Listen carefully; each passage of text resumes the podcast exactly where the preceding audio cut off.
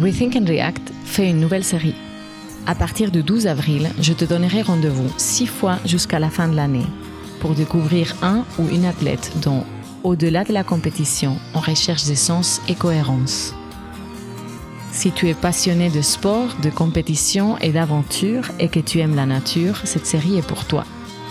Nous irons à la rencontre de ces athlètes d'exception pour explorer leurs questionnements et leurs enjeux personnels face aux problématiques environnementales. Quelles sont les valeurs qui les guident?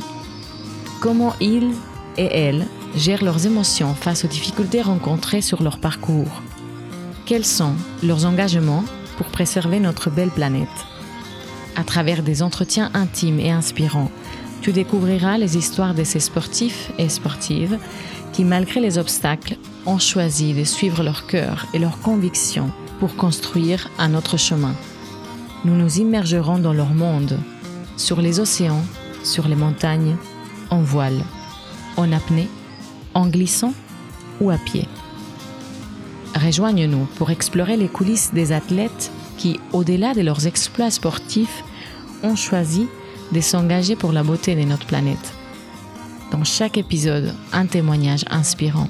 Rendez-vous le 12 avril sur toutes les plateformes d'écoute, Spotify, Apple Podcast, Google Podcast et bien d'autres. À bientôt et merci.